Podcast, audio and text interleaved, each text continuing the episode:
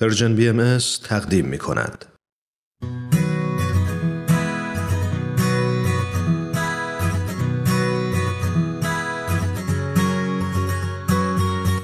من کیمیا فروقی هستم و این 7مین قسمت از برنامه شکوفه‌های 4 فصله.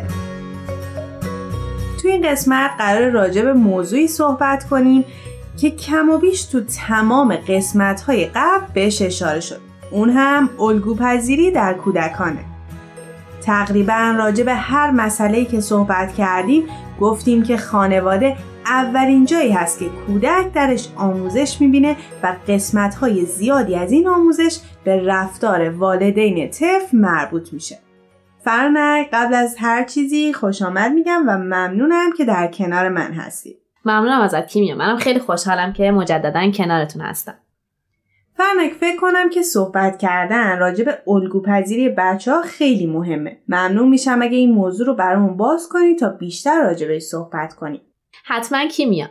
اولین چیزی که خوبه بهش اشاره بکنیم اینه که همه ما آدما بسیاری از یادگیری‌های اجتماعیمون رو از طریق تماشا کردن و بررسی همون رفتارهایی که دیدیم انجام میشه و خب بچه‌ها هم از این قضیه مستثنا نیستن. مرحله کودکی فرد حساس‌ترین و مهمترین بخش شکل‌گیری شخصیت فردی و رفتاریه و این شکل‌گیری تا حد زیادی از آموزش‌ها و محیط تأثیر می‌گیره و به علاوه تکامل روانی و جسمی و رشد کودک در این دوران خیلی اهمیت زیادی داره. یه آزمایش ساده انجام شده به اسم آزمایش بوبو. توی این آزمایش دانشمندا متوجه شدن بچه‌هایی که کتک خوردن عروسکاشون رو توسط بزرگسالان مشاهده کرده بودن رفتار پرخاشگرانه با عروسکشون داشتن و برعکس بچه‌هایی که رفتار مناسب والدینشون رو با اون عروسک دیده بودن رفتار مناسبی با عروسکشون داشتن. از این آزمایش ساده میتونیم به این نتیجه برسیم که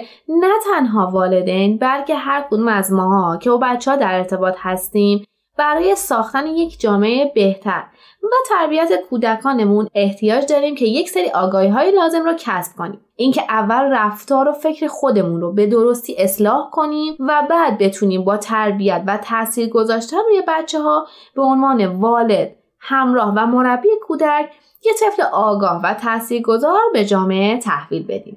مرسی فرنک، واقعا به نکته خوبی اشاره کردی.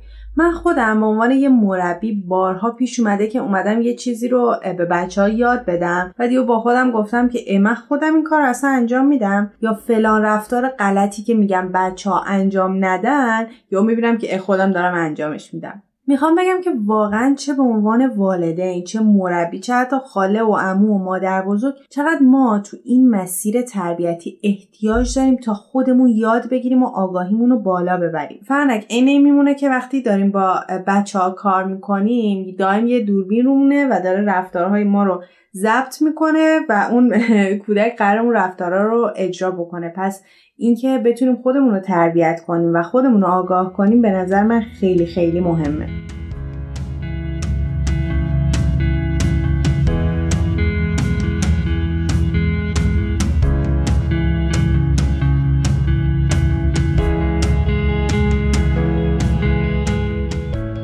من سمیه هستم، مربی اطفال گرید 1. به نظر من کودکان واقعا خیلی بیشتر از این که بخوان به در واقع صحبت‌های ما دقت کنن نسبت به رفتارهای ما الگوپذیر هستند و اینکه ما چه رفتاری رو سر کلاس با اون اطفال داشته باشیم قطعا بیشتر از این که بخوایم در موردش صحبت کنیم اونا ازش الگو میگیرن. یعنی اینکه مثلا زمانی که من در کلاس دارم به اطفال به عنوان یک مربی میگم شما باید بخشنده باشید یا شما باید مهربون باشین، اگر که خودم این رفتار رو نسبت به اونها نداشته باشم اونها این تناقض رو کاملا احساس میکنن و خب حتی نه تنها که شاید الگوی صحیحی براشون نباشم بلکه جواب عکس هم بده. در نتیجه پس بیشتر از این که من فکر میکنم یک مربی باید خیلی دقت کنه روی رفتاری که خودش نسبت به اطفال داره و حتی مربیایی که خب با اطفال دوست هستن و رابطه نزدیکی دارن و با پدر مادرهاشون در ارتباط هستن، خیلی این قضیه رو باید در نظر بگیرن که توی عملکردی که با خانواده ها دارن، با اون اطفال خارج از تایم کلاس دارن، خیلی حواسشون به عملکردشون باشه به عنوان یک الگو و کاملا درست و صحیح رفتاراشون رو بتونن کنترل کنن. و اینکه خب حتی توی کلاس با اطفالی که ما داریم خیلی زمانها هستش که اصلا ما صحبتی در مورد هیچ موضوعی نمی کنیم و به صورت ناخودآگاه عملکردهایی که داریم سر اون کلاسی که هستیم با این اطفال بیشتر تاثیرگذار هست. مثلا زمانی که من از اونها میخوام که نظم رو رعایت بکنن، شاید اصلا من هیچ وقت در مورد نظم اصلا باشون نخوام صحبت کنم، البته که یکی از اصولی هستش که باید سر کلاس اطفال رعایت کنن، اما مثلا به عنوان مثال این رو قید میکنم که وقتی خودم سر تایم اون کلاس حضور پیدا میکنم، در زمان مشخصش کلاس رو تعطیل میکنم یا نظم رو به هر شکلی توی کلاس سعی میکنم رعایت کنم، این عملکرد رو بیشتر بچه‌ها میبینن و بیشتر ازش تاثیر میگیرن.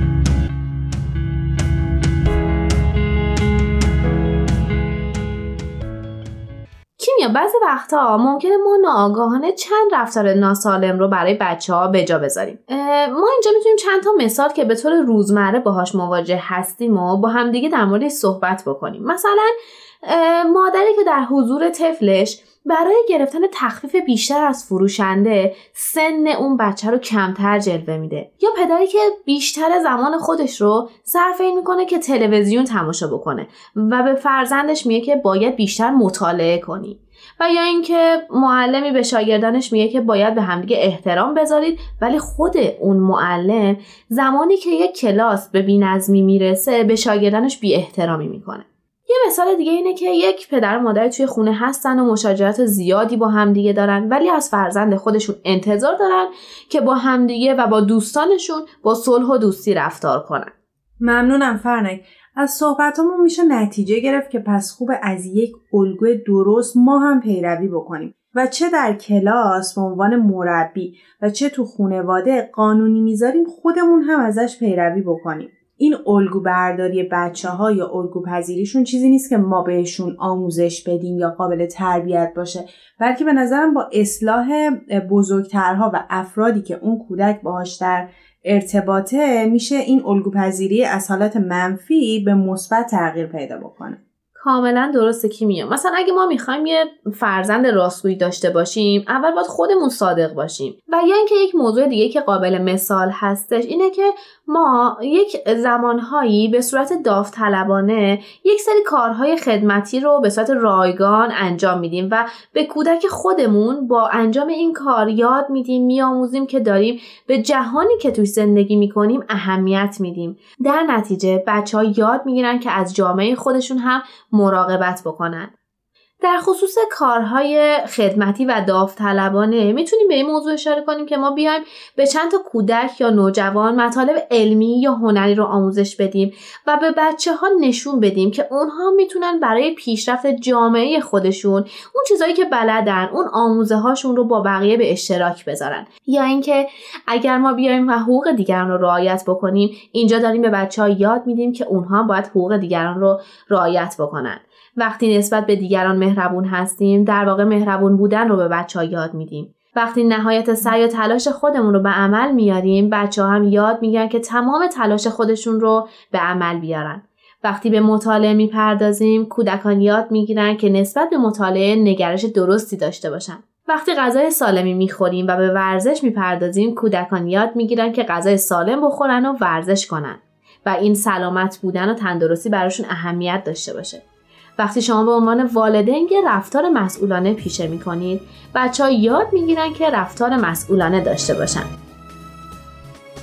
با هم میشه مثل ماه درخشی، میشه به زمین ستاره بخشی، با هم میشه تو روزای ابری از گم شدن خورشید نترسیم، با هم میشه آفتاب و صدا کرد، خاک و معتبر مثل طلا کرد با هم میشه زنگ بی صدا رو با ناز ترانه آشنا کرد. بریم و نظر یک روانشناس رو در این باره بپرسیم که به نظرشون اصلاً چطور میتونیم الگوی مناسبی باشیم و این الگو پذیری در کودکان به چه شکلی هستش. امیدوارم که حالتون خوب باشه، سلامت باشید.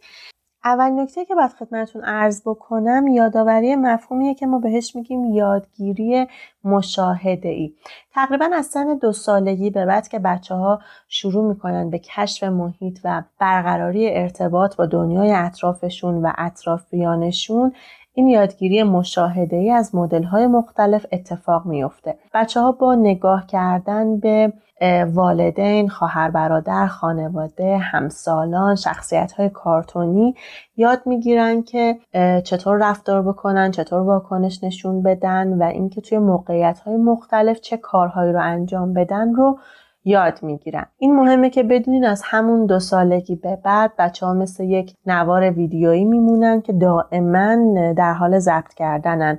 کوچکترین رفتارهای ما رو، کوچکترین واکنش‌های ما رو ضبط میکنن و از ما یاد میگیرن. این یادگیری فقط مربوط به رفتار نیست. ما خیلی موقع‌ها یه سری از هیجاناتمون، اون ابرازهای هیجانیمون رو هم میتونیم از والدینمون یاد بگیریم. مثلا ترسیدن یکی از هیجان‌هایی که یه بچه 2 ساله وقتی که یه گربه رو میبینه شاید معنا مفهوم از ترسیدن از گربه نداشته باشه. وقتی یه گربه رو میبینه دوست داره که بهش دست بزنه، کشفش کنه، ببینه که گربه چه جوریه، چه واکنشی نشون میده. همونجا اگر مثلا مامان بخواد از گربه بترسه، وقتی گربه رو ببینه یه واکنش شدید نشون بده، جیغ بزنه، فرار بکنه، بچه کم کم ترسیدن رو الگو برداری میکنه. اینکه مامان وقتی که گربه رو میبینه میترسه، جیغ میزنه، منم پس وقتی گربه رو ببینم باید همچین واکنشی نشون بدم. و حتی این ترسه میتونه تعمیم پیدا بکنه به تمام حیوانات پشمالو. دیگه بچه از این بعد هر چیزی رو که ببینه پشمالوه بترسه و بخواد جیغ بزنه. در مورد خشم هم همینطوریه. خشم یک نوع هیجان سالمه که همه ماها داریمش و تجربهش میکنیم. اون چیزی رو که خشم رو به شکل ناسالمی تبدیل میکنه نوع ابراز خشمه. وقتی که خشم همراه باشه با فریاد زدن، با پرخاشگری فیزیکی کلامی همراه بشه، میشه خشم ناسالم. بچه‌ها این ابراز خشم ناسالم رو هم میتونن از والدینشون یاد بگیرن. تحقیقات نشون داده بچه‌هایی که پرخاشگری بیشتری دارن الگوهای پرخاشگری بیشتری داشتن. زن و شوهرهایی که با همدیگه دعوا میکنن، بچه‌ها نگاه میکنن ببینن بابام وقتی سر مامانم داد زد بعدش چیکار کرد، عذرخواهی کرد، جبران کرد، یا اینکه نه بعد از اینکه دعواشون شد قهر کرد و شروع کرد به رفتارهای بدتری، شروع کرد به کارهای بدتری انجام دادن. مسئلهشون آیا حل شد یا همین جوری مسئلهشون روی هوامون دوباره هی تکرار شد. مهمه که من به عنوان پدر و مادر این رو بدونم که وقتی با همسرم دعوا میشه، وقتی یه کار ناشایستی انجام میدم، حتما باید عذرخواهی بکنم، حتما باید مسئله‌مون رو حل بکنم، نه که بذارم مدت زمان زیادی از روش بگذره و همینجور مسئله ناتمام باقی بمونه. همونطور که خدمتتون عرض کردم بچه‌ها احترام گذاشتن رو هم از والدین یاد میگیرن. اینکه من به عنوان پدر وقتی که سر میز غذا میشینم آیا صبر میکنم همسرم بیاد یا اینکه بلافاصله همسرم غذا رو گذاشت شروع میکنم به خوردن غذا. این همون احترامیه که یه پدر باید به همسرش بذاره. یا اینکه وقتی من مادر یه اشتباهی انجام میدم در قبال بچم، یه رفتار بدی انجام میدم، آیا از بچم عذرخواهی میکنم؟ آیا براش جبران میکنم؟ یا اونقدر مغرورم که فکر میکنم عذرخواهی کردن منو کوچیک میکنه، شخصیت منو خرد میکنه؟ تمام این مسائل، تمام این رفتارهایی هستن که قابل الگوگیریان و بچه‌ها از ما یاد خواهند گرفت. و در آخر اگر بخوام بهتون در مورد نقش الگوهای سازنده و خوب براتون توضیح بدم، اینو یادتون داشته باشین که ما اگر بخوایم که بچه‌هامون رفتارهای خوب و سازنده داشته باشن، حتما ما هم باید اون رفتارهای خوب و سازنده رو تو خودمون داشته باشیم. مامانی که میگه دوست دارم بچه‌م کتاب بخونه، براش یه عالمه کتاب خریدم، بهش میگم برو تو اتاقت کتابو بخون. اوکی، تهیه کردن این کتابه خیلی مهمه، تشویق خیلی مهمه، اما مهمتر از اون اینه که من خودم برای بچه‌م الگوی کتابخونی باشم. آیا تا به حال بچه من دست من یه کتاب دیده، دست پدرش یه کتاب دیده؟ یادتون باشه که برای این شکل گیری الگوهای سالم ما باید اولین تغییرات رو توی خودمون داشته باشیم، باید روی استراب هامون کار بکنیم، باید روی واکنش های هیجانیمون کار بکنیم، خودمون باید رویه سالم و سلامتی توی زندگیمون داشته باشیم تا بتونیم به همون نسبت برای بچه هامون الگوهای سازنده و خوبی باشیم. خیلی ممنونم از توجه.